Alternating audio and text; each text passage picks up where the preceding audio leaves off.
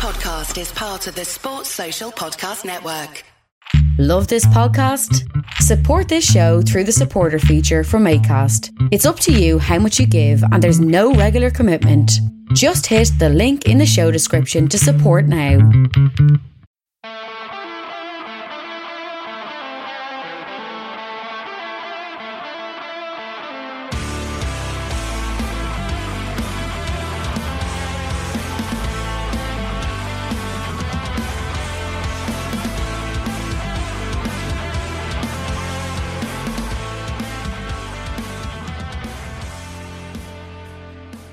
What's good, boys and girls? Welcome to the Two Footed Podcast. Today is Monday, the 1st of November. We're brought to you by EPLindex.com and our presenting sponsor, Liberty Shield. Liberty Shield is a VPN provider that's a virtual privacy network which allows you to go online, change your location, and access anything you're geo blocked from while also keeping your data safe. Check out libertyshield.com and use the code EPLPOD, EPLPOD to get 50% off at checkout. We're also brought to you by Home of Hopcroft, a giftware and homeware company located in Scotland but shipping worldwide. Check out homeofhopcroft.co.uk and do remember to check out the EPL Index and Anfield Index shops, which you can find on Etsy. Right, folks, a lot to get through today. Nine games and massive news coming out of Tottenham Hotspur. So going to run through the games and then we'll focus in on on Spurs and the situation now at that club. So first game of the weekend was obviously Leicester nil, Arsenal two. Really good win for Arsenal. Gabriel with the first on five minutes, really good header, putting the ball past Kasper Schmeichel, leaving him at no chance. He has been outstanding for Arsenal in this recent run. And a lot of the credit's gone to Ben White but Gabriel is comfortably the best defender they have right now. Tomiyasu's been excellent. Obviously, Kieran Tierney missed out in this game with Nuno Tavares playing at left back, and Gabriel talked him through the game. Really, really impressive performance. The entire backline has looked much better. That's to their own credit, but he is absolutely the linchpin in there. They go 2 0 up. Emil Smith Rowe with and really tidy finish after good work from Saka and Lacazette. Ball broke free, rolled to Smith Rowe as he entered the box, and he put it past Kasper, gave him no chance. Arsenal were good value for their 2 0 lead. They really did deserve that. From there, though, there was a drop off, a noticeable drop off from Arsenal, and they allowed Leicester back into the game. And if it wasn't for Aaron Ramsdale having probably the game of his life, this game could easily have slipped away from the Gunners. He made at least four brilliant saves. One for me from Iheanacho, a long distance shot that he got a good good hand to and turned round the the post, or onto the post, I think, and then then round. The second one is from a free kick from James Maddison. Now, look, some people will tell you this is the greatest save you'll ever see. I just think it's a very good save. It starts off, his positioning is dreadful. Absolutely dreadful. And his first step is poor. The save is very, very good. It looks better than it is because he flips it onto the crossbar rather than pushing it away, but he gets a hand to it and stops it going in, and that is what he's paid to do. It's a really good save. It's not in the corner. It's about a yard in. I think if Maddison could have it back, he'd like it closer to the to the to the post. And I don't think Ramsdale can get to it if he does. The follow up save is even better, I think. He gets up really quickly. Jonny Evans reacts lightning fast and thinks he's got an open goal. Ramsdale gets up really quickly, makes a smothering save, and Thomas Partey clears clears the mess after that. I think the second save is more impressive because he goes from lying on the ground to getting up, getting across the goal, and making the save. I think it's brilliant. But credit to him for the double save, and he's he's playing well at the moment. It must be said. Now, some of his passing was a little bit loose in this game. One in particular that he played directly into central midfield to no Arsenal player in particular, and Leicester got a counter on them. Um, the other save he made was from Harvey Barnes in a 1v1 situation. That was impressive as well. Arsenal, I thought, on the balance of the game, deserved the win, but it did remind me a little bit of the Spurs game where they just dropped off. It was like they ran out of energy at some point and they allowed the opposition to come back in. I think if Leicester had been a little bit more ruthless in the game, I think they could have gotten a result here. Um, it's a bad result for Leicester, obviously, at home after winning back to back games and the impressive showing they put in uh, against Manchester United a couple of weeks ago. This is another bad defeat. Four defeats now in 10 games, negative two goal differential. They're 10th in the league, which will not be pleasing to Brendan. They've got Spartak Moscow up next in the Europa League, and then it's Leeds at Elland Road, which will be tough. Then they go, they play, then they have Chelsea at home, Legia Warsaw away. Then they do get Watford uh, at home, Southampton away, and Villa away, which at the moment all look very winnable games. But the next couple of Premier League games will be tough for them, and Brendan might find himself coming under a little bit of pressure. Arsenal are up to sixth. They're unbeaten in seven games in the Premier League. This is back to back wins now. So they still have a negative goal difference because of the hammering they took at Manchester City, but they are unbeaten since that day. They're they're unbeaten without Granit Xhaka in the team, and I do think that speaks volumes about where they are with him. It's time to move him on. The contract in the summer was a mistake. One of a few mistakes I think they made in the summer. The Saliba situation being another. I'm still not sold on the goalkeeper. I know he's playing well, but I've seen goalkeepers play well before and then revert to to form.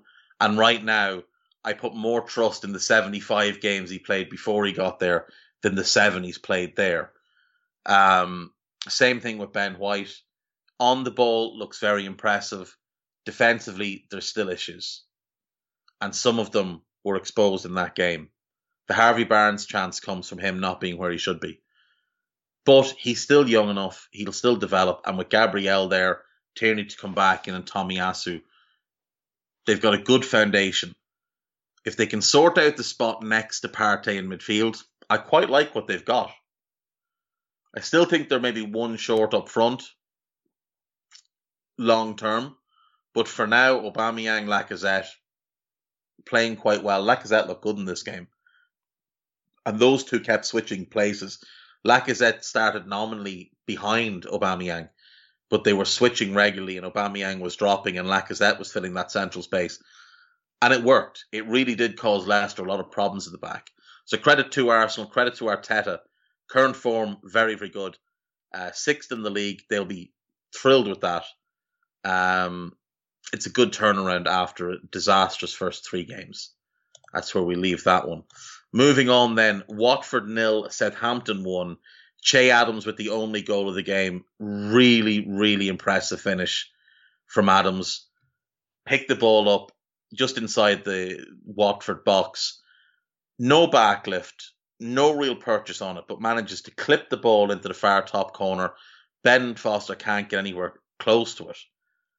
Now, I think last uh, Watford rather deserved something from this game. I thought they had a couple of good chances. Um, McCarthy made a good save. Walker Peters cleared one off the line.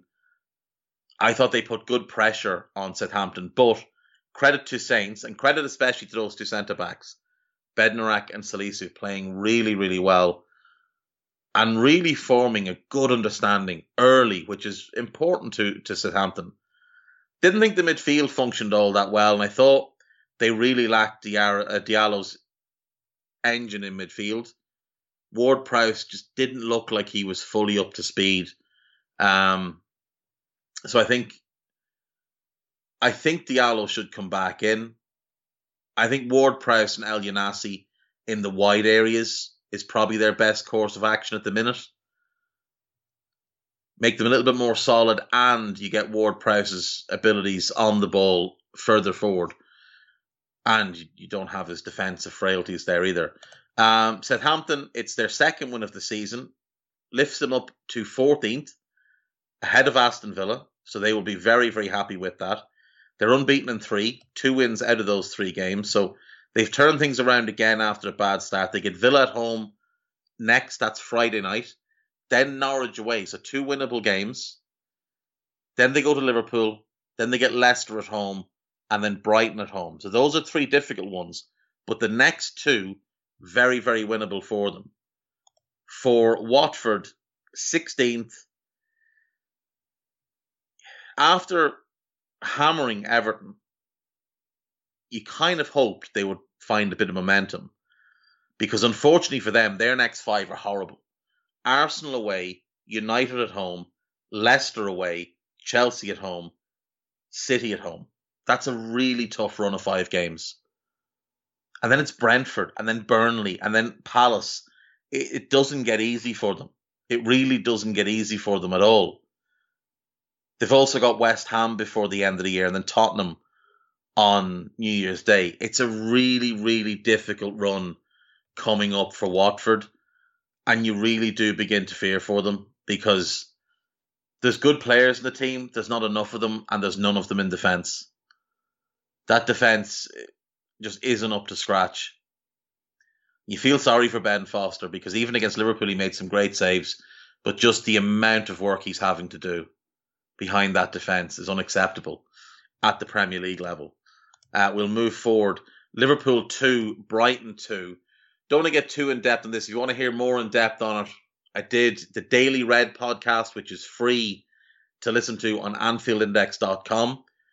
Uh, no paywall on that one. You can listen to that. I did about 25 minutes today, and about 20 of it was on that game. And the issues Liverpool have in midfield, the issue with Andy Robertson at left back, currently in the worst run of form he's he's been in at Liverpool, and it's not a short term thing. It's been probably since about February that Robertson has been struggling. He looks like a player who's played too much football in recent times, and maybe Tsimikas needs to come in. But Liverpool's injuries in midfield are killing them at the minute. They're they're really struggling to put together a three man midfield they can rely on, and it's going to get worse now because Naby Keita's now injured. He'd been the one bright spark in that midfield. Thiago's missed most of the season. Fabinho's injured. Milner's injured. Not that he would make much of a difference, but he's a body. Harvey Elliott's injury was was was a tough one to take for them, considering how he'd come into the team and was doing so well. They're left with Oxlade Chamberlain, who needs a run of form. They're left with Curtis Jones, who's who can't play that left sided role, doesn't have the defensive nous to do it, and Henderson at the six doesn't have the defensive nous to play the number six position against a team that are progressive and aggressive in midfield and is in really bad form himself. Three good games this season, three good performances.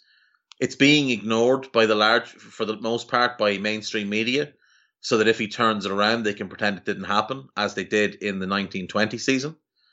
Um, but it, it can't go unnoticed for much longer.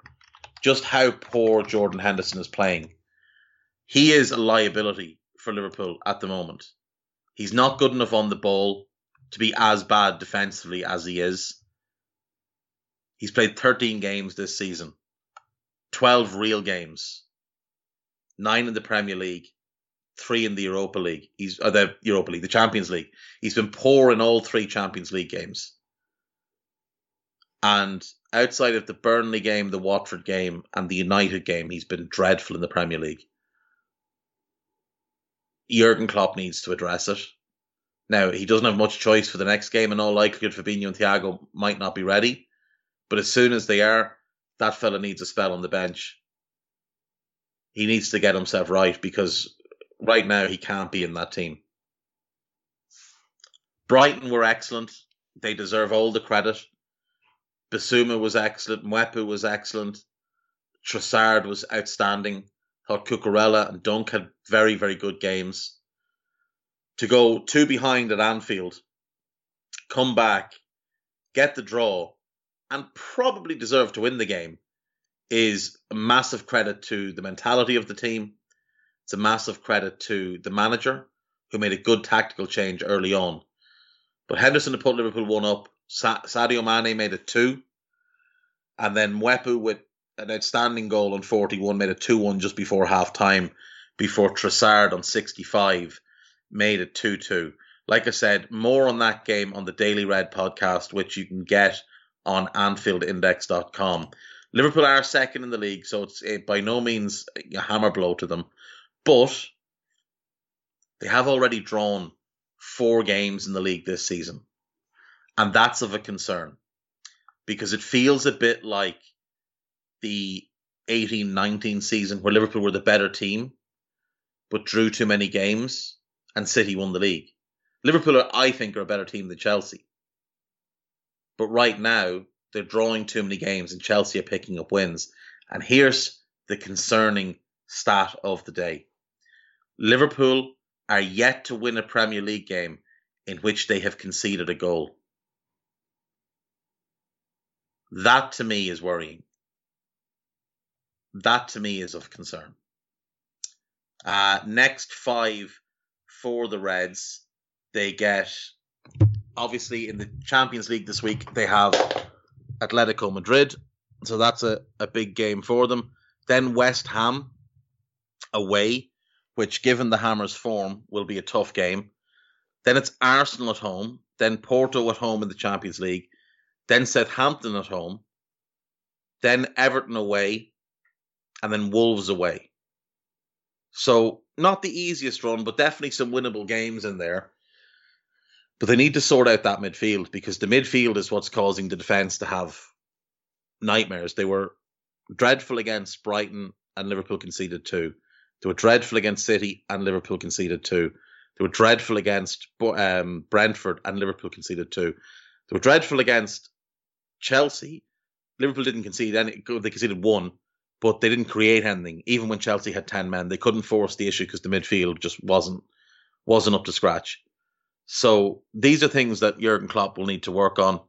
But he's one of the best managers in the world. I'm sure he will. I'm sure he'll do it in double quick time. Uh, for Brighton, they do drop in the table to seventh, and they are winless now in their last five games.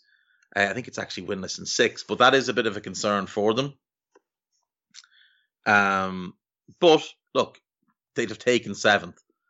They've only lost twice in the league this year. Once to City, which is understandable. Once to Everton when they were playing really well. They get Newcastle next at home. That's a game they should win. Then they go to Villa, I think they'll be confident going to Villa, given how poor Villa are at the moment. Leeds at home, a game they should win. West Ham away will be very, very tough. But then Southampton away is a, another game they should be looking to get points in. So, all things considered, things are going really well for Brighton. I think Graham Potter is doing an outstanding job. We're seeing what it is that he wants them to do, how quickly he is to make in game changes, as well as what I think helps project him as potentially a guy who could go into a big six club and do very well. Uh, we'll move from there. Next up is Newcastle nil, Chelsea three. Now, when Steve Bruce was in charge, Newcastle regularly lined up with five at the back.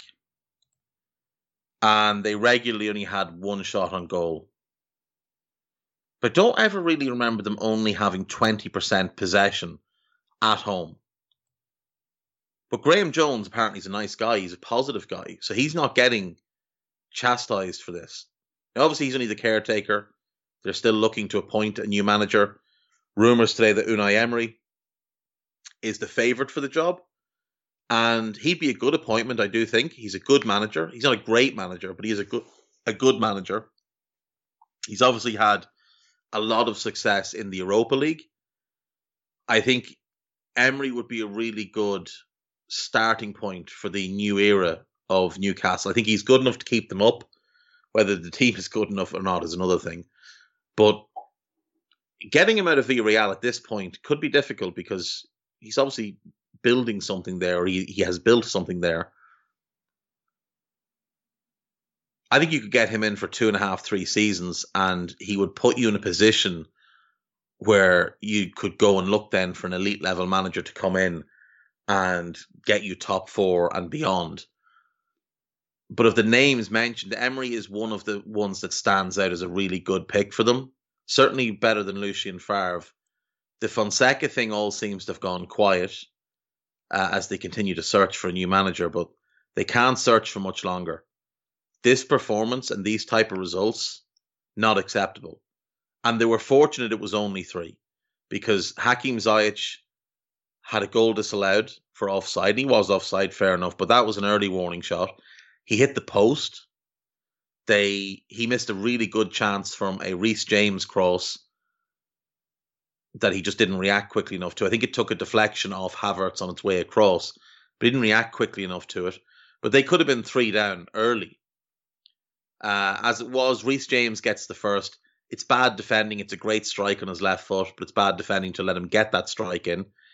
James made it two with a second goal. There was a shot from distance by Loftus Cheek that was blocked. Keeper had committed to diving for it, was lying on the ground. Ball bounces to Reece James. He just puts his foot through it and sends it flying into the net. Really good strike from James, but no keeper to beat. And the third goal then is a penalty. Kai Havertz rounds the keeper. Keeper takes him down. Jorginho steps up uh, and with minimal fuss makes it three. Like I said, it could have been a lot heavier. It really could have been a lot heavier. It's concerning for Newcastle that even with Bruce gone, the football's not improving. It's actually getting worse. They're having less of the ball they're less progressive, which is amazing. I think Graeme Jones is doing himself damage here. I think if he had any thoughts that maybe, you know, do well as Newcastle caretaker and maybe get a championship job when one of them opens up, I don't know that this will do him any favours at all. Toon are second from bottom, yet to win in the Premier League this season. Four draws gives them four points. They have a negative 12 goal differential. Not good at all. They go to Brighton next. That's a tough one. Then they have Brentford at home. Brentford aren't in great form, so that could be a winnable game. Then they go to Arsenal. Then Norwich at home. And then Burnley at home. So whoever comes in, if they come in at the international break, the first four games, they're not dreadful. Three of them are at home. Three of them are against teams that aren't in great form, though Burnley did win for the first time this season at the weekend. Arsenal's the only really difficult game there. It's an away game.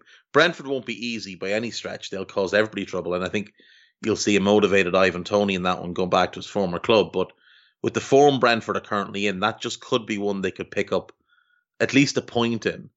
Uh, get through the Arsenal game, and then you go Norwich and Burnley at home. Then it'll get it'll get tougher because they've got Leicester, Liverpool, City, United, and Everton before the end of the year. So those five will be tough. But the next five aren't that bad. They're not that bad. The Brighton one is the toughest game of the lot, although the Arsenal one obviously is, I think, a close second. Um, for Chelsea, top of the table. And people are talking about how they're overperforming, it's not sustainable. I don't know. It looks pretty sustainable to me because it doesn't look like they're playing beyond their capabilities. They get Malmo in the Champions League in midweek. Then it's Burnley at home, out of form Leicester away, Juventus at home, United at home, Watford away, and then West Ham away. The West Ham game there is the toughest one. The West Ham game is the toughest of those five. Leicester aren't in good form. United played well at the weekend in a counter-attacking style that I don't think will work all that well against Chelsea, who don't commit too many men forward. But Burnley and Watford are games they'll definitely fancy winning. I think they'll they'll get results against Leicester and, and United, favourable results. They've got a three point lead at the top of the table and they look formidable. And they're doing this without Romelu Lukaku they're doing this without the 1995 or whatever million pound striker. Um, they're doing this rotating players as well. They've got depth in most places. They've got quality pretty much everywhere. I still think that defense can be got at if you play them a certain way, but I think you have to be aggressive and go aerial, go the long ball, and get loads of runners into their box teams don't do that. There's not many teams that play that way. I think Silva can be exposed. I think Mendy makes bad decisions from time to time. But right now, teams aren't taking advantage of those things. Uh, Manchester City nil, Crystal Palace two at the Etihad. The shock result of the weekend. A brilliant performance by Crystal Palace, fully deserving the win. Wilf Zaha put them one up on six minutes. I would love to know what Ruben Dias thinks before he acts because he throws himself on the floor again, close to the halfway line for no reason. Zaha plays a 1 2 with, with Gallagher, picks the ball up. It's not the best shot in the world by any, any stretch. It's fairly weakly hit, but in it goes. In it goes across the goalkeeper. And Palace were good value for that lead for most of the first half. City had a couple of half chances, didn't really create anything of note. Into the second, oh, just before, sorry, just before half time, Dias goes to contest the ball with Edouard. I think it was Edouard. Uh, for no reason. There's no reason at all. For, yeah, it is Edouard. For no, there's no reason for Dias to contest this ball. He can't win it, and Edouard is closer to the halfway line than the City penalty box. Doesn't get close to it. Edouard heads it on, and Zaha is one v one with Laporte. Zaha shifts the ball past him on the turn, and Laporte pulls him down. It's a definite red card, deny, denial of a goal scoring opportunity, and off goes Laporte, and he will be the villain. But the goal wasn't his fault, or the, the sending off is not his fault. The situation is down to Ruben Dias, as was the first goal. And the thing with Dias is, I've watched quite a bit of City's games from last season back, and he was making these mistakes, but he was getting away with them. These aren't new to him. He is a rash defender. He is overly aggressive at times. He doesn't need to be. But the goal and the red card are down to Ruben Dias in that first half. It's an appalling performance. City come out in the second half and Gabby Jesus puts the ball in the net. It's 1 1. But it's not because Phil Foden is offside in the build up. They had a couple of other half decent chances. Uh, Rodri had a decent chance from a Grealish cutback. They really struggled to break down Palace, who just defended brilliantly, who worked really hard in midfield, and who carried a threat on the counter. And that threat was seen with their second goal when Zaha, uh, Olise, and Gallagher break forward. Olise releases Zaha. You think he's taken Zaha's taken too much out of the ball, but he finds Olise again, who plays the first time pass to Gallagher, who rattles the ball past the net or past the, the keeper into the net. It's a great goal. It's well deserved. And City, City were out, were and outplayed by a really good Crystal Palace team a really, really good Crystal Palace team. And that centre back pairing, once again, Anderson and Guehi, so, so good. Just didn't give City an inch. And I think we're getting close to time where a conversation will ha- have to be had about Jack Grealish because he's playing terribly and he doesn't offer much to this City team. I think if he didn't cost a hundred million pound, if Pep hadn't insisted on him, I don't think he'd be in the team right now because he doesn't warrant inclusion in their first eleven. And yes, Raheem Sterling's form is up and down, but he's a lot better than Jack Grealish. A lot better. I think Pep is going to have to take a quick look at that because he can't continue to play Grealish with these performances. He's had maybe two or three good performances this season, all in games that were wide open, where teams rolled over for City. You know, Norwich rolled over, Arsenal rolled over, Leipzig didn't roll over, but it was like a basketball game. It was end to end. That type of football suits Grealish. When teams settle into a, a, a good defensive shape against him, he doesn't seem to have much in the way of the ability to unlock a defense, which is what people told us he could do. but I really like what I'm seeing from Palace.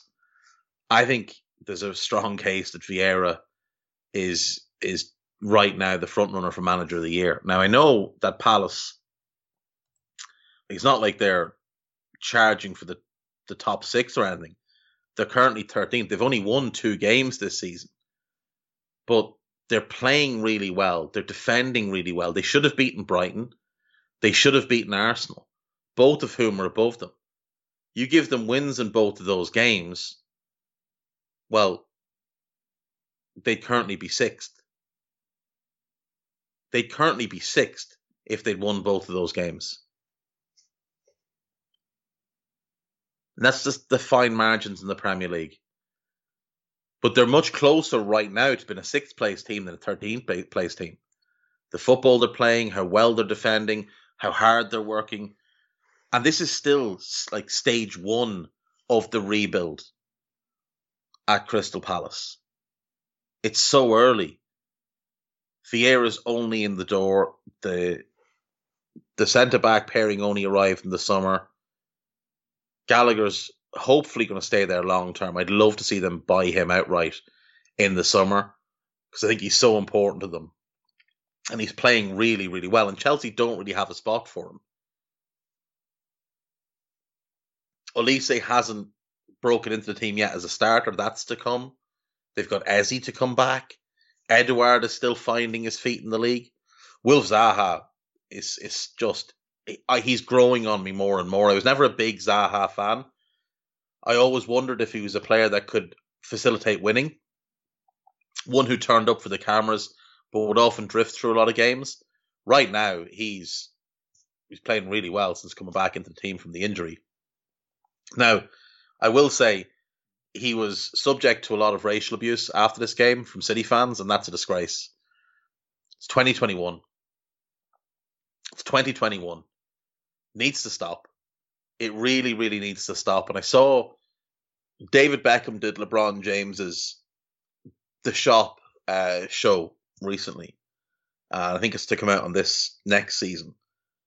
And he said we were talking about racism in the 90s as a major problem in sport. How are we still talking about it now? But we are regularly and it's not just in football, it's in all sorts. It's a major issue in cricket at the moment. How are we still in a situation where people think it's okay to go online and say things like this? I saw, not last week, the week before, maybe, the journalist, was Adam Crafton from, was Adam Crafton? I think it was Adam Crafton from The Athletic who wrote the piece about um, the persecution of homosexuals in Saudi Arabia.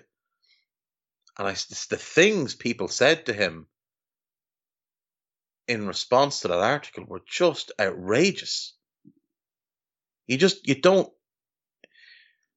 you don't expect much more of people on social media because you become kind of immune to it is the wrong word, but you become so used to it being there and when I saw that, it was jarring. And when I see the stuff that was said to Zaha, a lot of it on Instagram in his mentions or you know his comments to pictures, just disgusting, absolutely disgusting. And I've no idea how these people think they can get away with it. But Twitter and Instagram need to get their act together. They really need to get their act together. And when people say any of these words or post any of these emojis or do anything like this, I believe their information should be immediately sent to their local police because Twitter know where they are. They have locations for them. They have their names. Now, obviously, some people will sign up with fake names, and there's only so much you can do. But they have their IP addresses for the most part. I think that information should be directly sent to the police, and I think the police need to act on it.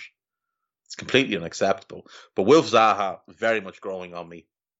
Love how much needle there is in his game. Really enjoyed his performance the weekend. I really hope he stays, and I hope he stays long term.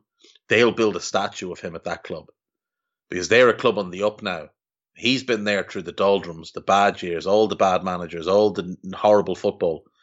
Right now, they're playing good football. It's a younger team. They're in phase one of their next era and they've got a hell of an academy they've just opened. An absolutely outstanding facility, one of the best in the country, that's going to enable them to attract some of the best young players in South London. And I've said this before what they need to do is build a wall around South London. They need to be the team that goes out and gets the best young players that come through that, that region ahead of the others in, in around Charlton, etc. To stop Arsenal and Chelsea coming in and stealing their their potential players. And then they need to be at the forefront of the queue when players don't quite make the grade at Arsenal or Chelsea or Spurs. They need to be the club that snaps those players up, gets them in, develops them. A huge, huge opportunities, a huge talent pool in London becoming more and more prevalent season by season. You see these incredible young players. We are, I've said this before, we are entering the golden generation, the golden era for English football, I believe. There's so much great talent out there. The only position that I think is falling behind is the goalkeeping position, but they're always few and far between, those high level goalkeepers. It's rare you see any country have three or four really good keepers at one time. Italy have had it in the past. Germany potentially had it, but a lot of those players didn't quite develop. Karius didn't develop. Timo Horn didn't develop. Kevin Trapp didn't develop. Ter Stegen did. Now he's he's in a regression stage at the moment. Uh, Bernd Leno didn't quite become what he was meant to. Before that, obviously, Neuer, Rene Adler, who was more talented than Neuer but didn't develop a couple of injuries. Germany've been quite lucky. They've had, you know, solid goalkeepers and obviously one great one in Neuer you look at Italy in the in the nineties when you had Peruzzi, you had Pagliuca, Marchegiani, then Toldo came through, and then Buffon came through.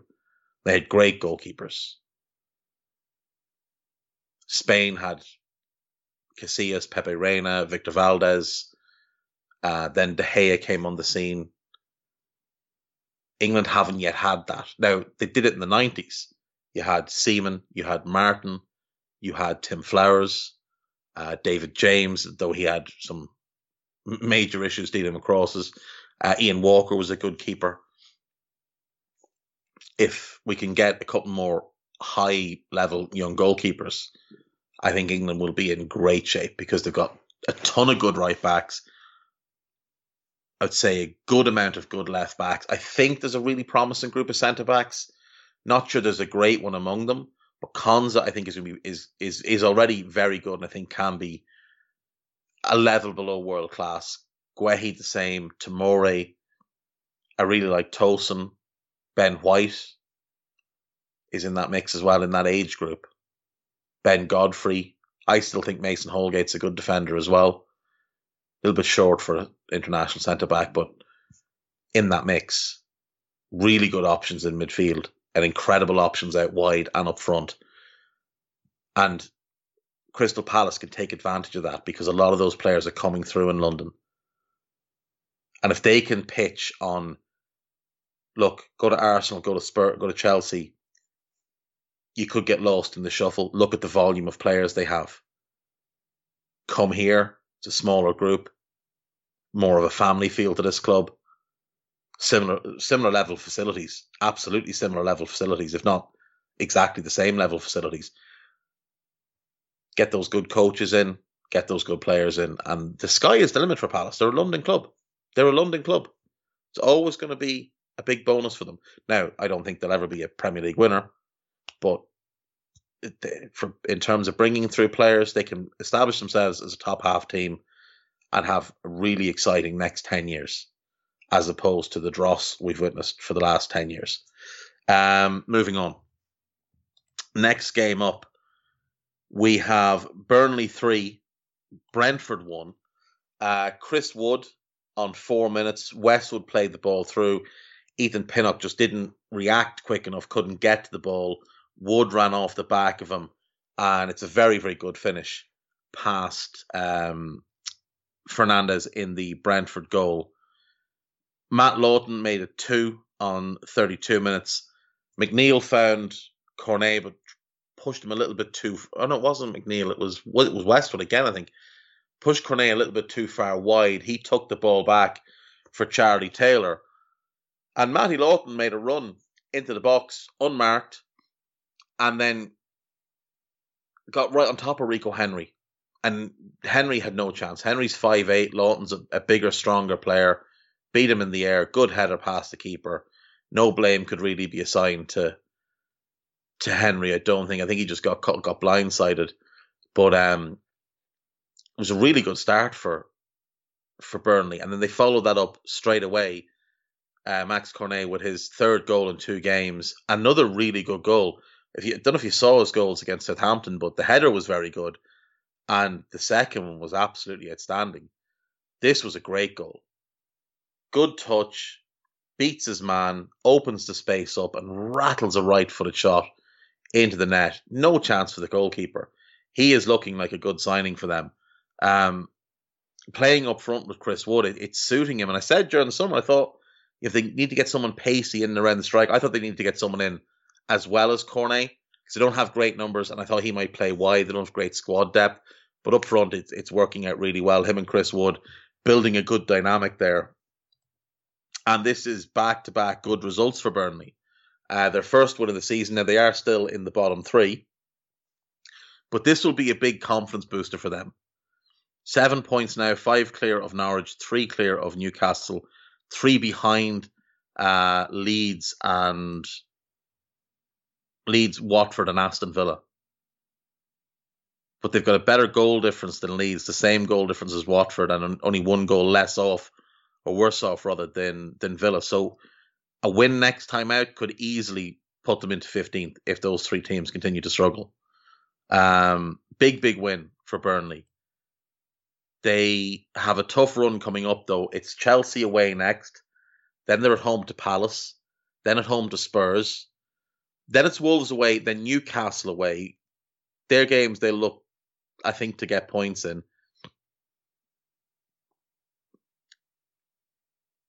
Their bad start this season is a little bit more concerning than the bad start last season. But I still think Dyche gets them out of it. I still think he's too good to go down. So I think they will be fine. Uh, I think it'll be a, struggle for them, a season long struggle to stay up, but I think they'll be fine. I think they'll manage. Um, for Brentford, this is three defeats on the bounce. Now they were very unfortunate, obviously, to lose to um, to Chelsea. Then they were beaten by Leicester. Up next, they get Norwich, then they get Newcastle, and then they get an out of form Everton. So they're three winnable games. Then it's Tottenham at home. Sorry, then it's Tottenham away and then Leeds away. Those will be difficult. But they do have two winnable games coming up next. And look, the only thing that matters for them this season is staying in the division. That's that's it. It doesn't really matter beyond that. Stay in the division when you're newly promoted to the Premier League, it's it is the only mandate. Stay in the division. And I think they will. I think they'll be absolutely fine. They're five points clear of Burnley in 18th, and I think they'll pick up a couple of good results now in the next two games and and be absolutely fine. Uh, they could do with Toney finding his, his goal scoring boots. Not sure where he's left them, but they could really do with him getting getting some more goals. Um, Tottenham nil, Manchester United three. Ollie went to a back five, which is what spoofers do when they're trying to sort out defensive issues. You've got back three managers, and then you've got spoofers who use a back three. And this was more of a more of a back five. Wan-Bissaka and Shaw are not wing backs; they are full backs. Um, Maguire and Varane apparently needed Lindelof to hold their hand, so he had to play all three of them. He played Bruno as a right sided eight in the midfield three, which I've been calling for, and it worked. Thought Bruno had a good game. He created the first goal for Cristiano. Uh, really good goal. Credit to Cristiano. Great movement at the back post and a brilliant volley across from from right to left. You'd maybe question whether the keeper should do better, but it's it's such a well struck shot. I'm not sure he could. From there, United just sat in and just counterattacked the life of the Spurs. Um, Cavani made it two on 64. Again, Fernandes involved, Cristiano involved, and it's Cristiano's assist for uh, for Cavani, who beat the keeper quite easily, and then Rashford on 86 off the bench, just running in behind, very very simple, running in behind, and slotting the ball past Hugo Lloris. Um, don't do too much on Spurs yet. I'll do it in a few minutes. But obviously, this game uh, came at a heavy. This defeat rather came at a heavy price for Nuno, who has been sacked this morning. Um, for United, it was a good reaction to what happened against Liverpool, and Ollie reverted to what he has done before, which is play a defensive minded team, bed in, and try and counterattack. And it worked really well. Uh, I thought Spurs were really naive in their performance, but United were clinical. They took the opportunities that came their way, and they scored three good goals. They scored three really good goals, and um, they showed some fight, which was good. Like Fred looked up for it, McTominay looked up for it. Thought Wan Bissaka had a good game, made one great recovery tackle uh, after Spurs had cut through their defence. He ch- uh, chased down Son.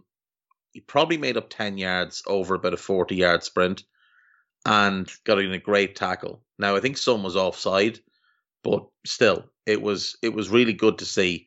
Uh, he didn't try and do too much on the ball, and having Bruno just to his left meant that he wasn't asked to do too much. He was basically just there if Bruno needed him to take the ball and give it back, or take the ball, give it to Lindelof, take the ball, play it forward. He didn't have to try and carry the ball too much. You wouldn't want him as a wing back long term, but in this game, I thought he had a good one. Um, credit to United, big big response to what happened last weekend.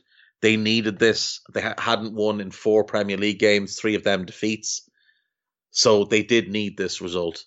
Um, and they needed the momentum because at Atalanta away in the Champions League and then Manchester City up next in the Premier League. It is at Old Trafford.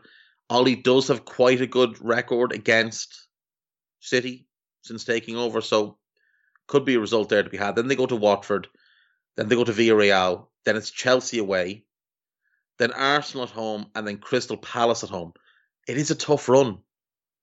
It's a very, very tough run. Now, Ollie will feel if he gets through that, that then there's winnable games. Young Boys at home, Norwich away, Brentford away, Brighton at home, Newcastle away, and Burnley at home before Wolves at home. Like he'll feel if he can get through this, their run up until mid January, with Aston Villa being the last one, is quite a favourable result. If he's still in charge after, I would say after the Chelsea game, because I think they'll get a result at home to Arsenal.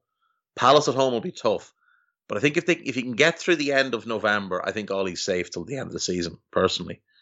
Um, and in a fortunate thing, he may well have taken the man they most wanted to replace him out of the picture. Uh, we'll come back to Spurs, obviously, because there's quite a bit to say. Uh, into Sunday, Leeds 2, Norwich 1 at, uh, at Carrow Road. Uh, Raphinha, with a good goal, put Leeds up on 56. Omobamidele scored with a good header on 58 to uh, level the game, and then Rodrigo, two minutes later, made it 2 1 to Leeds. Ozan Kabak getting a lot of blame. This is entirely on Tim Krul. Um, when Quebec loses the ball, having been told to carry the ball out of defence as part of his duties, there are six Norwich players behind him, and it's not a particularly well struck shot. It's not a well placed shot. It's very central. And Tim Krul just makes a mess of it. Makes an absolute mess of it. Poor footwork, poor reactions. Norwich very unlucky. I think they deserved a point in this game. Um, I do wish he'd been off the back three. I, I think he really needs to have a look at Grant Hanley. I've been saying this for weeks. I think he really needs to take a long look at, at Grant Hanley because he's just not up to up to scratch in this division. Now I don't know about Omobamidele as a centre back in a two, but when Ben Gibson comes back, Kabak and Gibson is better than anything with Grant Hanley in it. Um, I thought Norwich deserved a draw in this game, but it's a huge win for Leeds. And I think they'll be absolutely delighted by the victory. Um, they're second of the season. They're three points clear of Burnley. If they'd lost this game, they'd be in the bottom three. But it's it's two wins and a draw from the last four. I think that's their best way to look at it. Ignore the first six games look at the last four and try and build from there. Doesn't get easy for them though. Leicester at home, Tottenham away, Brighton away, Palace at home, Brentford at home. It's a difficult, tough five, and it gets worse. Just then they get Chelsea, City, Arsenal, and Liverpool. That's a really tough four game run. But the next nine games there are really going to be crucial for them. They can't afford to go on a, a losing streak. They can't afford to be dropping points, especially at home. They've got to pick up some results here. Now, Leicester aren't in great form. Spurs aren't in great form. Brentford aren't in great form. So those are games they could maybe target. But Brighton are playing well. Palace are playing well. Those will be tough. You'd back Bielsa to keep them safe because he's a great manager. But little bit concerning. Norwich look dead and buried. Two points from 10 games, only three goals scored, yet to win. Brentford away next, then Southampton at home, then Wolves at home, then Newcastle away, and then Spurs away. It's not a difficult run. That Spurs game is the is the most difficult of it. Brentford aren't in good form. They look at Southampton and Norwich and not be too scared. Or sorry, Southampton and Wolves not be too scared. Of them same with Newcastle. But they've got like if they're going to have any chance, they have to win. I would say at least two of the next five, and if they don't, we might just write them off. We might just have to write them off. Simple as that. Uh, final game then. Aston Villa, disastrous performance. Aston Villa won, West Ham four. Uh, ben Johnson put West Ham one up on seven minutes. Uh, worked the goal well, broke it on the left hand side. You'd want your defenders getting closer. You really would want your defenders getting closer and blocking that shot. I think the goalkeeper sees it late, but again, I think you'd ask him to be a bit better on that one. Uh, Declan Rice, oh sorry, Ollie Watkins made it 1 1 on 34. Good work from Emi Buendia. The only good thing Emi Buendia did in the game. Um, cut in on the right hand side, cut the ball back, and Watkins finished. You thought, okay, maybe a bit of life now in Villa. Maybe they, maybe they'll do something. Notable that they dropped Tyrone Mings. Dean Smith took the decision to drop Tyrone Mings, but he dropped Tuanzebe as well and brought in Kortney Hause he's not very good. Kortney Hause a championship defender. Um, Tuanzebe had been playing pretty well.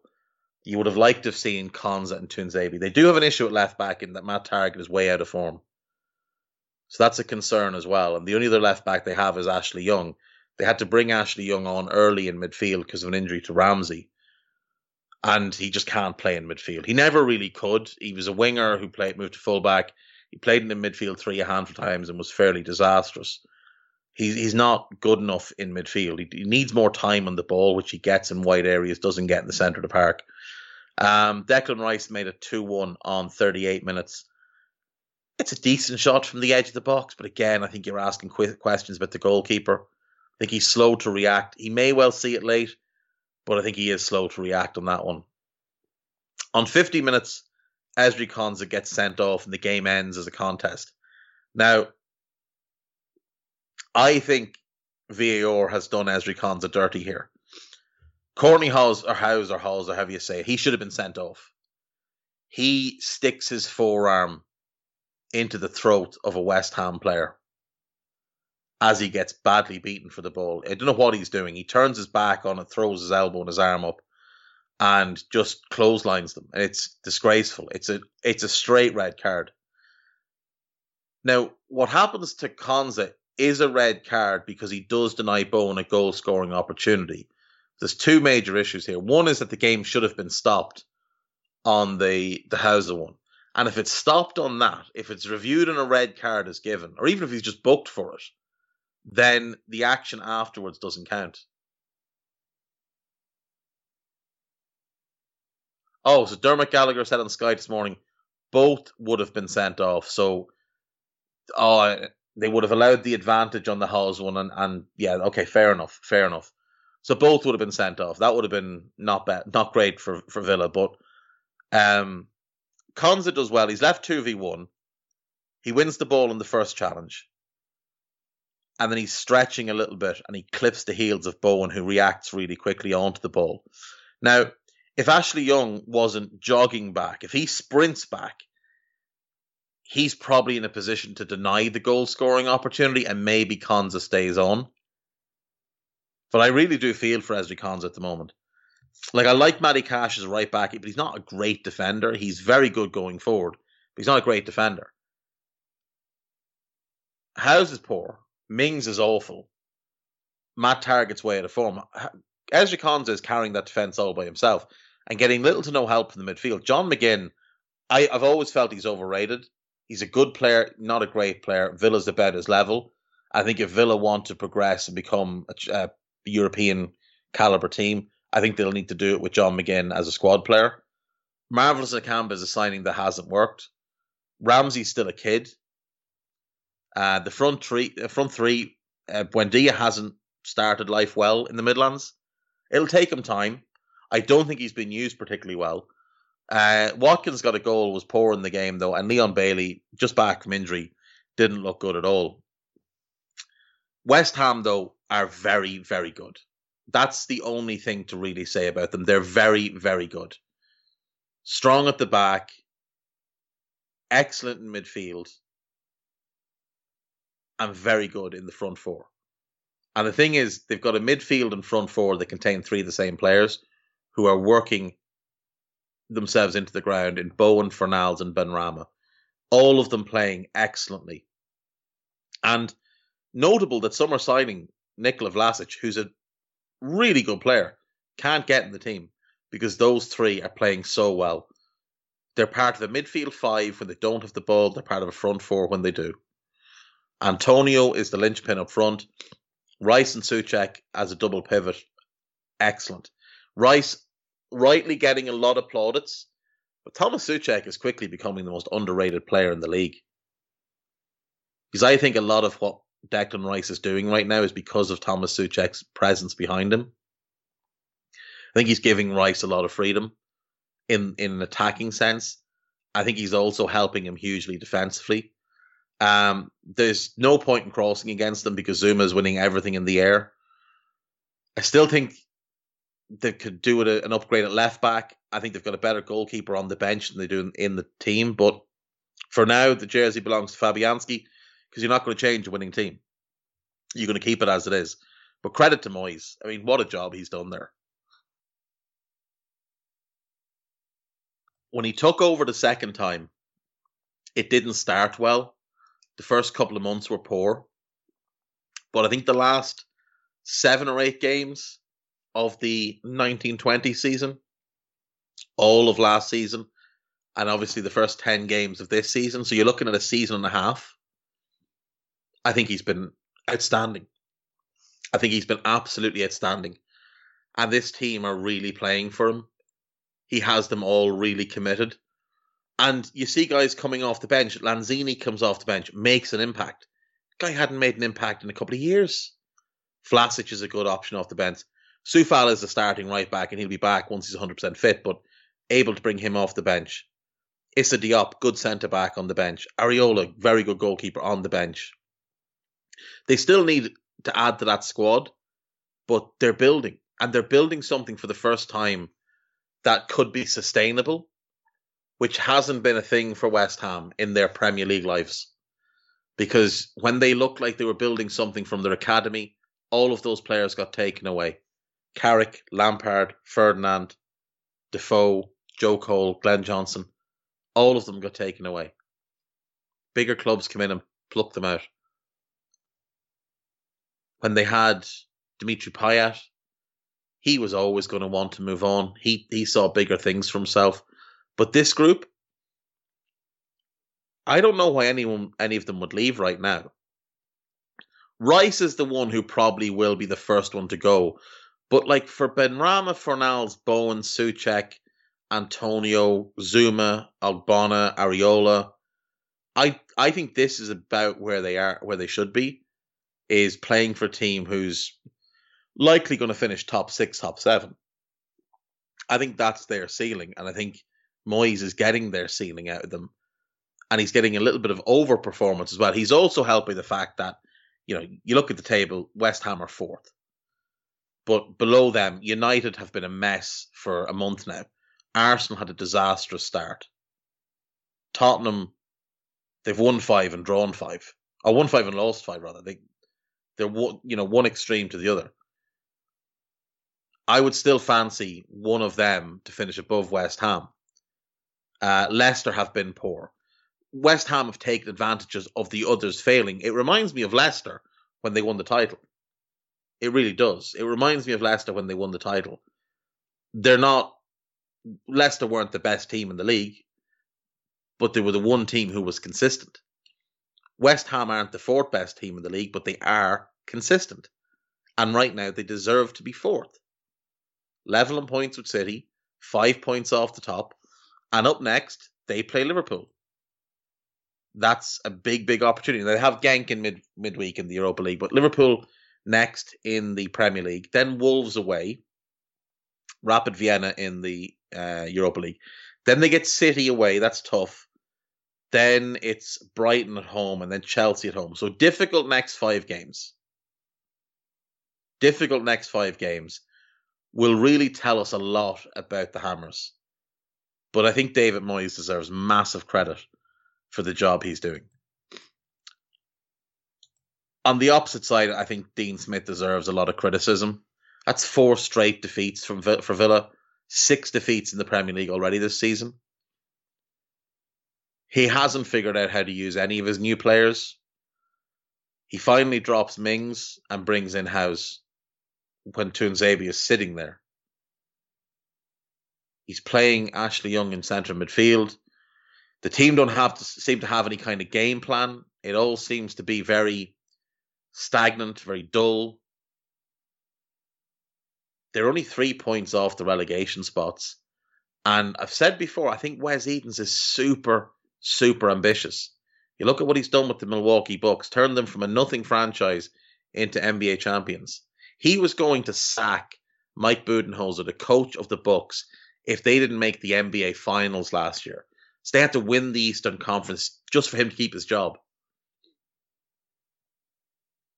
And they've been the best regular season team in the entire NBA the two previous seasons, but flamed out in the playoffs. Last season, I think they had the, the second or third best record in the Eastern Conference. But he was under massive pressure. And I, I can't see how he won't look at Dean Smith the same way. They've pumped a lot of money into that club. They want that club to be right up in the mix they will have entered this season with big expectations of a European place challenge. Didn't necessarily have to get a European place, but had a challenge for it. Right now, they look more like they could go down. And it's not all a Jack Grealish thing. It can't be, because you've still got really good players. But Cons is not as good this season as he was last year. A big part of that is having to carry a centre back all season. Martinez doesn't look as good as he did last year. Douglas Luiz is out of form. Buendia is out of form. Watkins is out of form.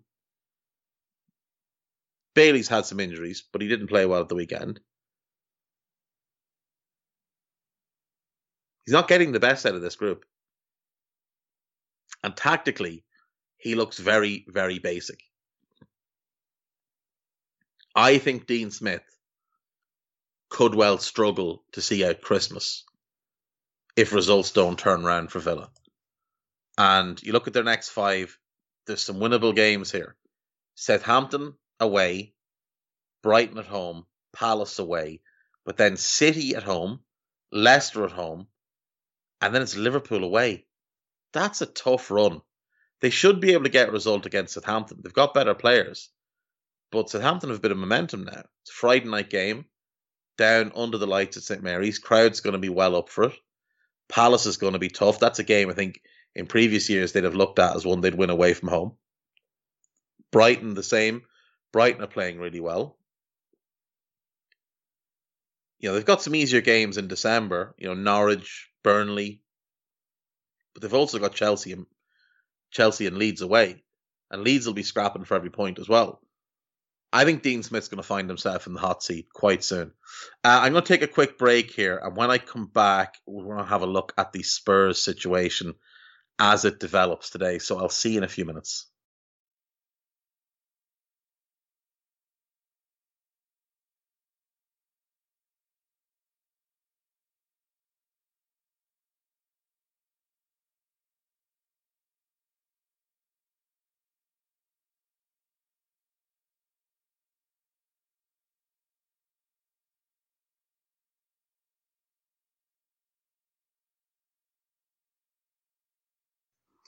Right, welcome back. So, um, Tottenham lost at the weekend 3 0 at home to Manchester United. The result is bad enough, the performance was worse. Tactically, it wasn't good. They were very, very open. They were committing too many men into bad areas without ever really seeming to have much of a purpose in what they were doing. I'm not sure why Nuno is insistent on playing a back four because I don't think he's good enough to coach a back four.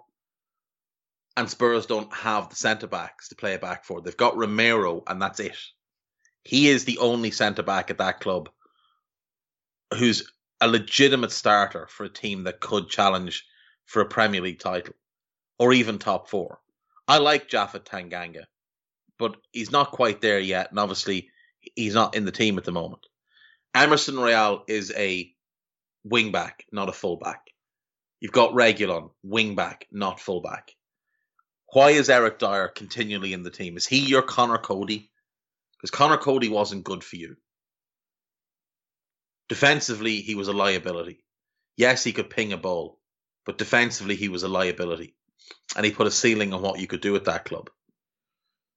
I don't think it's all his fault because, you know, Højbjerg and Skipp didn't work in this game, but they have worked. And a lot of people were clamoring for them as a pairing only a few weeks ago. But Lo Celso looked lost in that number 10 spot without any sort of service of ball into him. The biggest issue was Harry Kane. His performance was a disgrace, an absolute disgrace. And his performances for most of the season have been shambolic. He is running just over half the amount he did last season per game. Last season, he was between 10 and 11 kilometers per game. This season, he's between just under six and just under seven. That's not good enough. Not good enough at all. Spurs fans let their feelings be known after this game.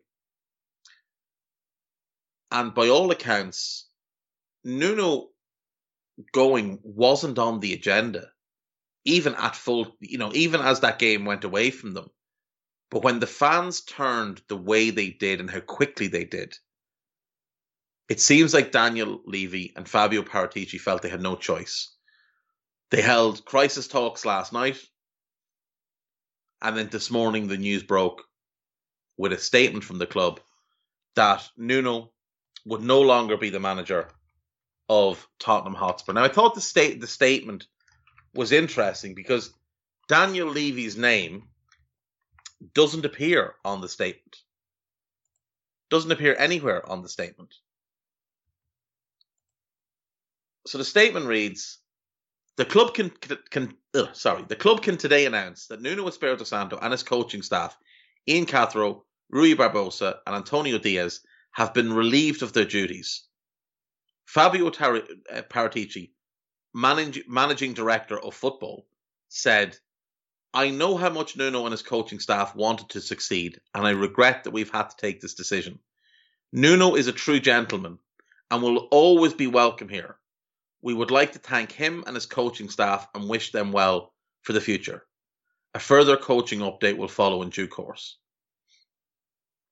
Nowhere is Daniel Levy's name mentioned. This is very much uh, Paratici. Levy has clearly tried to create separation between himself and the football side, which is why Paratici's name uh, title is managing director of football, rather than just director of football. It is being made clear he is running the football side of the club, and Levy runs the business side of the club. Whether that's true or not, nobody knows. Only those two. But Levy's obviously come under a lot of criticism and much of it justified over the last year or so. Um, the Mourinho appointment was a strange one. We, I, I was hopeful it would work because I like Jose, but it was clear that he was starstruck. The overcost, the overruns, and the overcost in the stadium. A lot of people criticised Levy for that and said that was mortgaging Spurs' future. The Super League, which again I still think was a better idea than people are making it out to be. Had flaws, of course, but there was a lot of good about it, and I think it will come back round again. And I think Spurs had to be in it if it was going to happen. That wasn't a bad move by Levy uh, in any way, shape, or form. The saga after the Mourinho sacking and the sheer number of managers that Levy has worked through in his time at Spurs. And a lot of people have said it's time for him to go. The problem is he can't go because Spurs are owned in a weird way. ENIC owns Spurs. They're a financial consulting firm owned by Joe Lewis. So technically, Joe Lewis doesn't directly own Spurs. And Daniel Levy doesn't work for ENIC. He is part of ENIC. He owns 30% of that company. So he is more owner than simple employee. I don't imagine he's going to sack himself. So that's a very difficult situation. The summer was a shambles for them in terms of the managerial search because, let's be honest, they didn't want Nuno. The fans didn't want Nuno. Nuno was what they ended up with. Like when Liverpool ended up with Rodgers after trying for Klopp, trying for De Boer, Villas-Boas talked himself out of the job. They ended up with a choice of Roberto Martinez and Brendan Rodgers, neither of which was what they set out to get when that process began. But Rodgers didn't work initially. For 18 months, Rodgers worked. From Christmas of his first season through to the end of his second season, Rodgers worked as Liverpool manager. And maybe in time, Nuno could have worked as well, but the fans turned very, very quickly because the fans have grown fed up of this. They're fed up of watching their star striker stroll around the pitch. They're fed up of watching dull football because they had dull football under Mourinho. A lot of them struggled to see why Pochettino was removed. Now, I think Pochettino's removal was warranted at the time. I still think that. I think he had to move on. I think they had to move on. In the summer, they tried to get a couple of different managers. They, their initial shortlist seemed to be Ten Hag, who turned them down to stay at Ajax, Nagelsmann, who was already going to Bayern, Brendan Rodgers, and Graham Potter. Now, whether they made real approaches to either of those, I have no idea. But the reports were that both turned the job down. Then Conte fell into their lap. Antonio Conte is one of the four best managers in the world, and he fell into their lap, and somehow they made a mess of that. Then it was going to be Fonseca, then it was going to be Rino Gattuso, and all of a sudden you end up with Nuno. So let's count through. Ten Hag, Nagelsmann, Rodgers, Potter, Conte, Gattuso, Fonseca. Nuno was the eighth choice. At best. The eighth choice that we heard about publicly. I'm sure there was others that they approached privately. So they didn't want Nuno, but that's who they got. They won the first three games. The football wasn't inspiring, but they were winning, and that was all that really mattered. And then Harry Kane came back into the team, and it all fell apart. Uh, oh yeah, Guy is right. They tried to get Pochettino back. They approached PSG about Pochettino in the summer because Pochettino was rumored to be open to returning. So that's Nuno was the ninth choice in the summer. Nuno is not a great manager, but he is a good manager. He's a short term manager. The problem is he probably needed a break. He was probably a bit burnt out after his his spell at Wolves and you know the intensity that he works with. He probably needed a little break, and hopefully he takes that now. Though I, I imagine he will get job offers before the season is out. But they've made this decision to remove Nuno, and they have to act fast. Now it appears like they are acting very, very fast. Because reports are that Antonio Conte is about to be appointed as the new manager of Tottenham Hotspur. It appears like three months late, but early enough to maybe save this season. Antonio Conte is going to become the Spurs manager. Now, it's set to be an initial contract allegedly of 18 months with options to extend it beyond that. Now, I think that's both of them taking a safety net. Conte not committing too long term to this job, and Spurs also not committing long term in the case that it all blows up and they have to sack him and pay him off because they're going to be paying Mourinho for a few years. Uh, they're going to owe Nuno, obviously, a payoff for the 18 months left in his deal because the only time they were going to be able to sack him without a payoff was at the end of this this season. So by sacking him so early, they're basically going to pay him two years' salary to not work for them. Now, he might not have a guaranteed contract, so he might just get a, a settlement. Um, Spurs players have been told to prepare. Sorry, Guy is just popping something in here. Matt Law, uh, who is close to Spurs, he is reporting that Tottenham players have been told to prepare for the fact that Conte could take tra- training tomorrow. So this has happened early. So my feel on this is that they may have already been talking to Conte because there has been rumors about Nuno for a few weeks now. But allegedly it just sacking him wasn't an imminent thing until the fans turned. But I I reckon they went and during their talks about Nuno last night, I think Levy and Paratici made the call to Conte and checked his temperature on the job, and I think he gave them a positive reaction. He's had a little break now after leaving Inter in June. He's probably ready to get back to work after four months at home. I would imagine his wife is driven, demented. Imagine what he's like. Probably stands over as she's cooking, jumping around the place, screaming at her to add a little bit more pepper, a little bit more seasoning, leave the pasta on a little bit longer. I'd say he's a nightmare to have around the house. But I think this is, if they get him, this is a home run for Spurs. This is a top four manager in the world. Klopp, Pep, Conte, Simeone. Put them in whatever order you want. Because I don't think there's a correct answer of which of them is the best manager. I think you can make legitimate arguments that all four of them are the best manager in the world. But those four are separated from everybody else. In the next group, you'd put your Thomas Tuchel's. I think you might put your Zidane's, your Allegri's. But those are the four. Those are the four best managers in the world. And if Spurs can have one of those, it's huge for them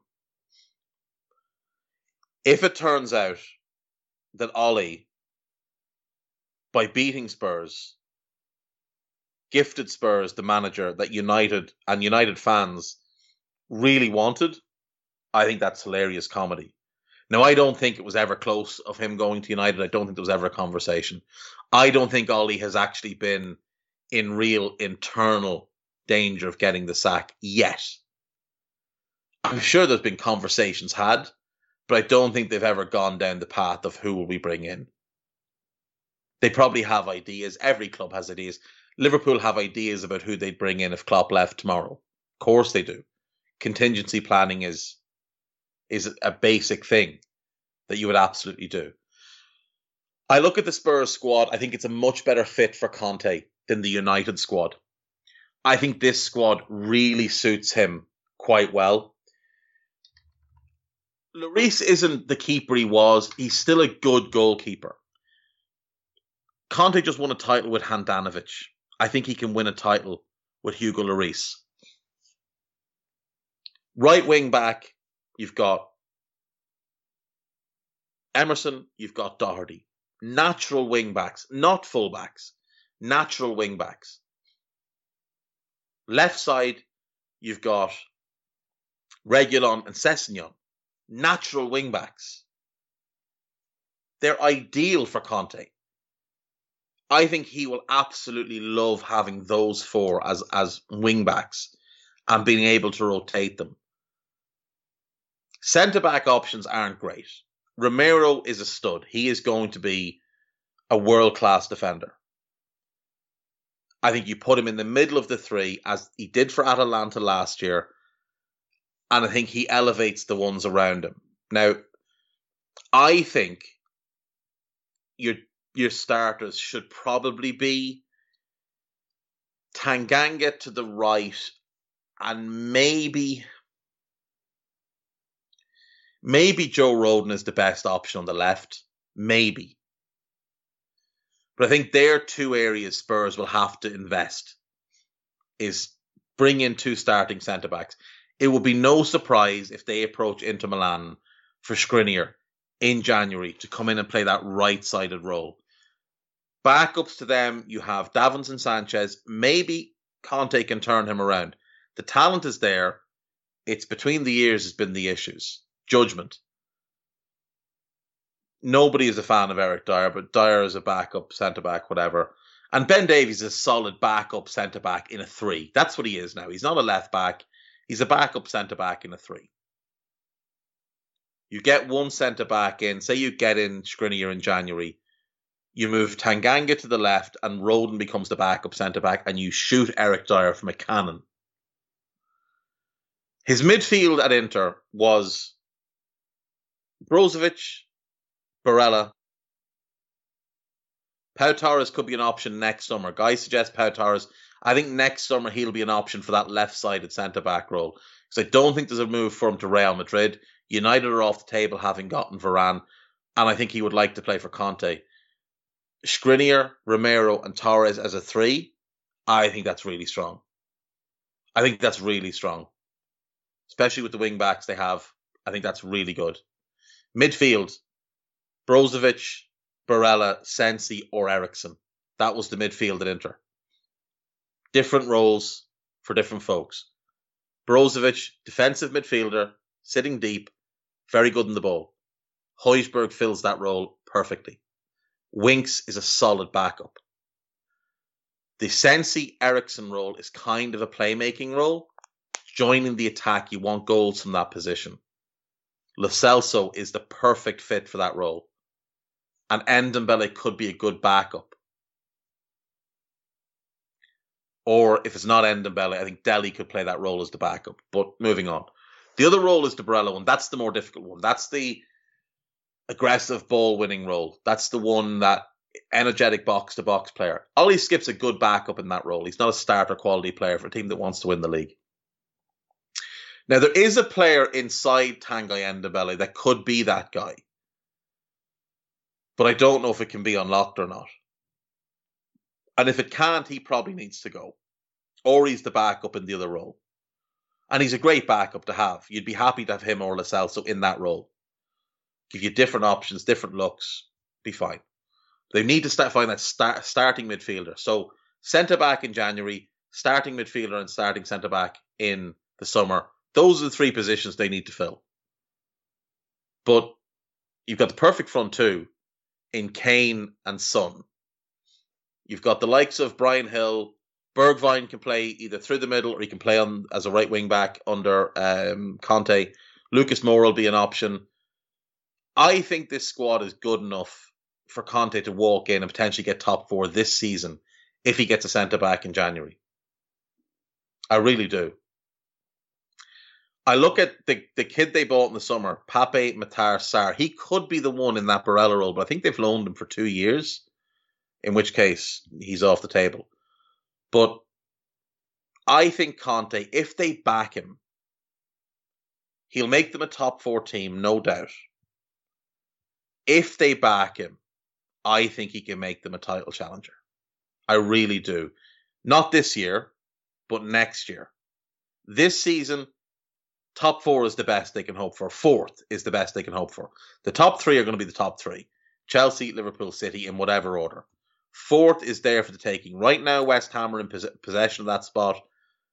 But I think you look at that squad, I think it's a good fit for him. I think there's really good players there underperforming. The biggest task for him is going to be getting Harry Kane motivated and getting his head back in the game.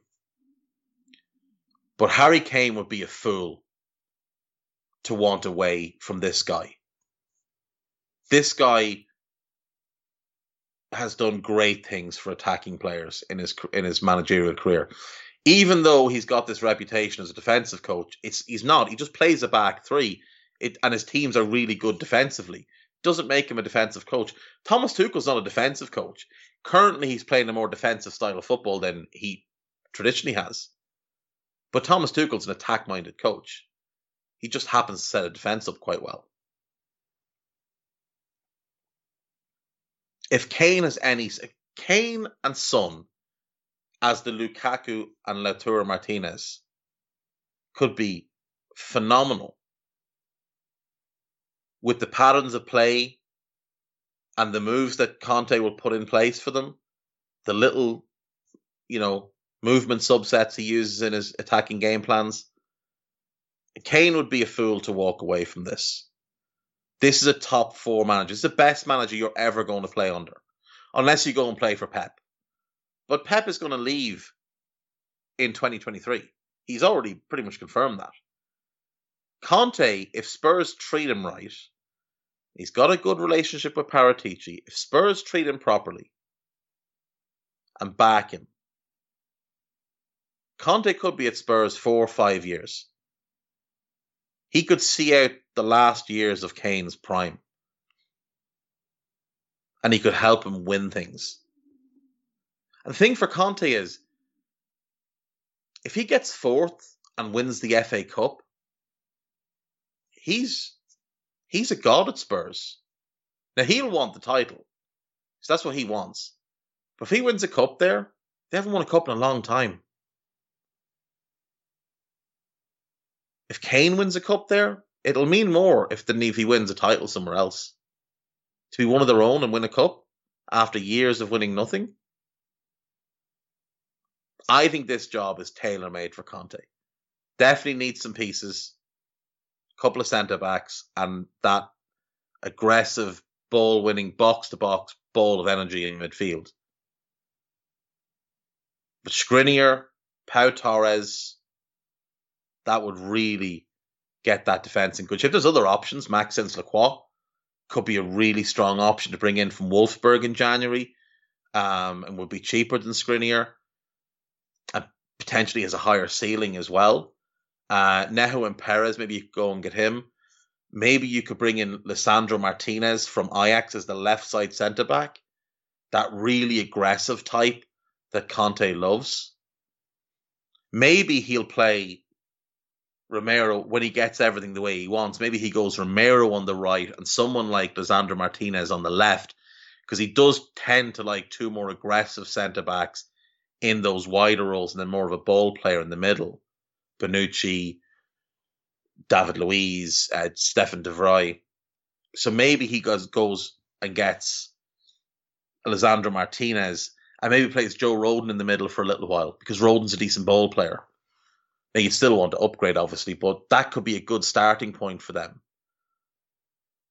And Lisandro Martinez in January, I think 25 million probably gets him. Do you know? I really do think there's a great, great scope for Spurs here if they get this man in to get this done across the line. A couple of months too late, but still, better to have it than not have it at all. Um, fascinating. Maybe by the time I record tomorrow, it will be a done deal. It sounds like it's edging towards being a done deal tonight. Paperwork and everything is being drawn up, it would appear. Um, I just think it's funny. I just think it's funny that Ole was was on the verge of the sack last Sunday. Conte was the man that all the United fans wanted. We were told by certain spoofer journalists that it was going to happen in the international break. But Ole get these three games, and in the first one of them, he gets the the opposition manager sacked, and that team turns around the points Conte. I don't know what will make United fans more angry the fact that Ole's still in the job or the fact that Conte would be somewhere else, but that is funny. It's funny to me anyway. Um, and it takes the best option off the table for Ole for, for to replace Ole. Now there's nobody out there other than Zidane who apparently has said he doesn't want the job. I mean, who else is out there? Managers that have been sacked. There's no one great sitting out there. Nobody even that's very good sitting out there. Allegri's in a job. Conte will be in a job. Zidane doesn't want it. I still think I had my three man list for United: Lopetegui, uh, Potter, and Ten Hag. That's still who I'd go for if I was them. But this is funny. This is funny. Uh, we'll finish up then with the Garth Crooks team of the week, which this week I don't actually have many problems with, bar one. So he's gone Ramsdale in goal, no problem there. He played very well. Marc Guéhi was excellent against City, deserving. Gabriel, excellent and scored his goal. I, I think that's why he put him in, but never mind. Gabriel deserves to be in it. He, he's been excellent for for uh, Arsenal in, in the turnaround. He put in Rafa Varane, and I do take an issue with that one because he got he got opened up a couple of times. He didn't defend very well, and he didn't have much to do. So I'd be a little bit against that one. In midfield, he's gone Reece James. Eh, he scored two goals, fine. Declan Rice, absolutely. Conor Gallagher, absolutely. Mwepu scored, but Bissouma was the best midfielder on the pitch. Now, Bissouma did only play about 60, so I can understand that one. Bissouma would be the perfect midfielder for Spurs in that Barella type role. Bissouma would be unbelievably good in that role.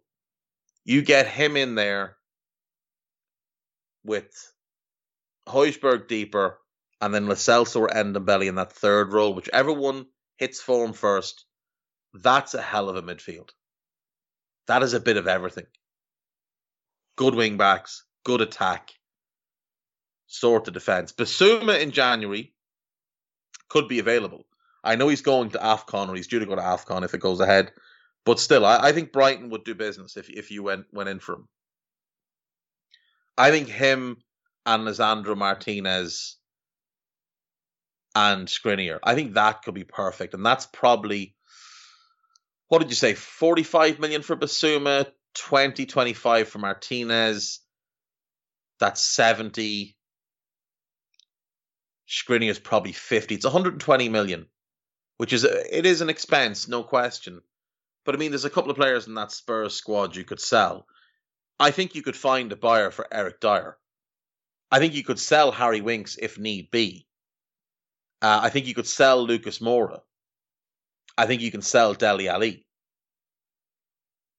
You could probably sell Jack Clarke.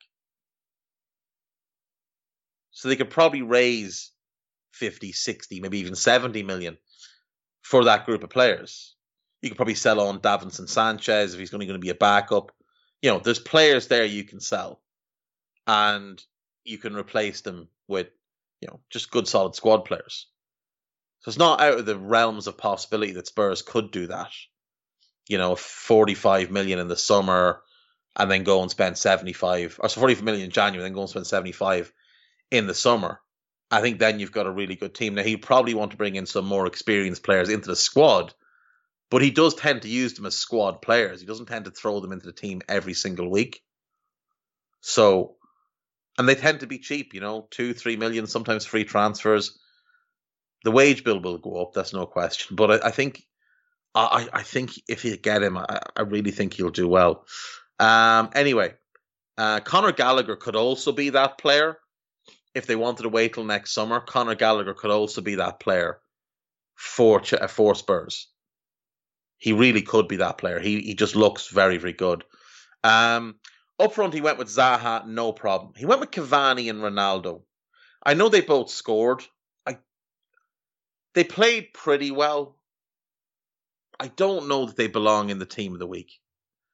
Like I don't know how Leandro Trossard is not in that team of the week.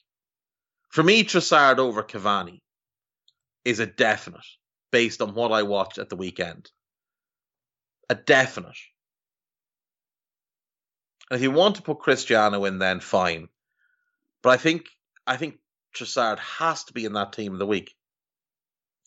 I've gone long. I will leave it at that. Uh, we'll be back tomorrow, hopefully with more news on Conte. Potentially, he will be in position by then and uh, we'll have a few days of gossip to catch up on a few other bits and bobs. So I'll leave it there and I will speak to you all tomorrow. Take care. Have a good evening. Bye bye.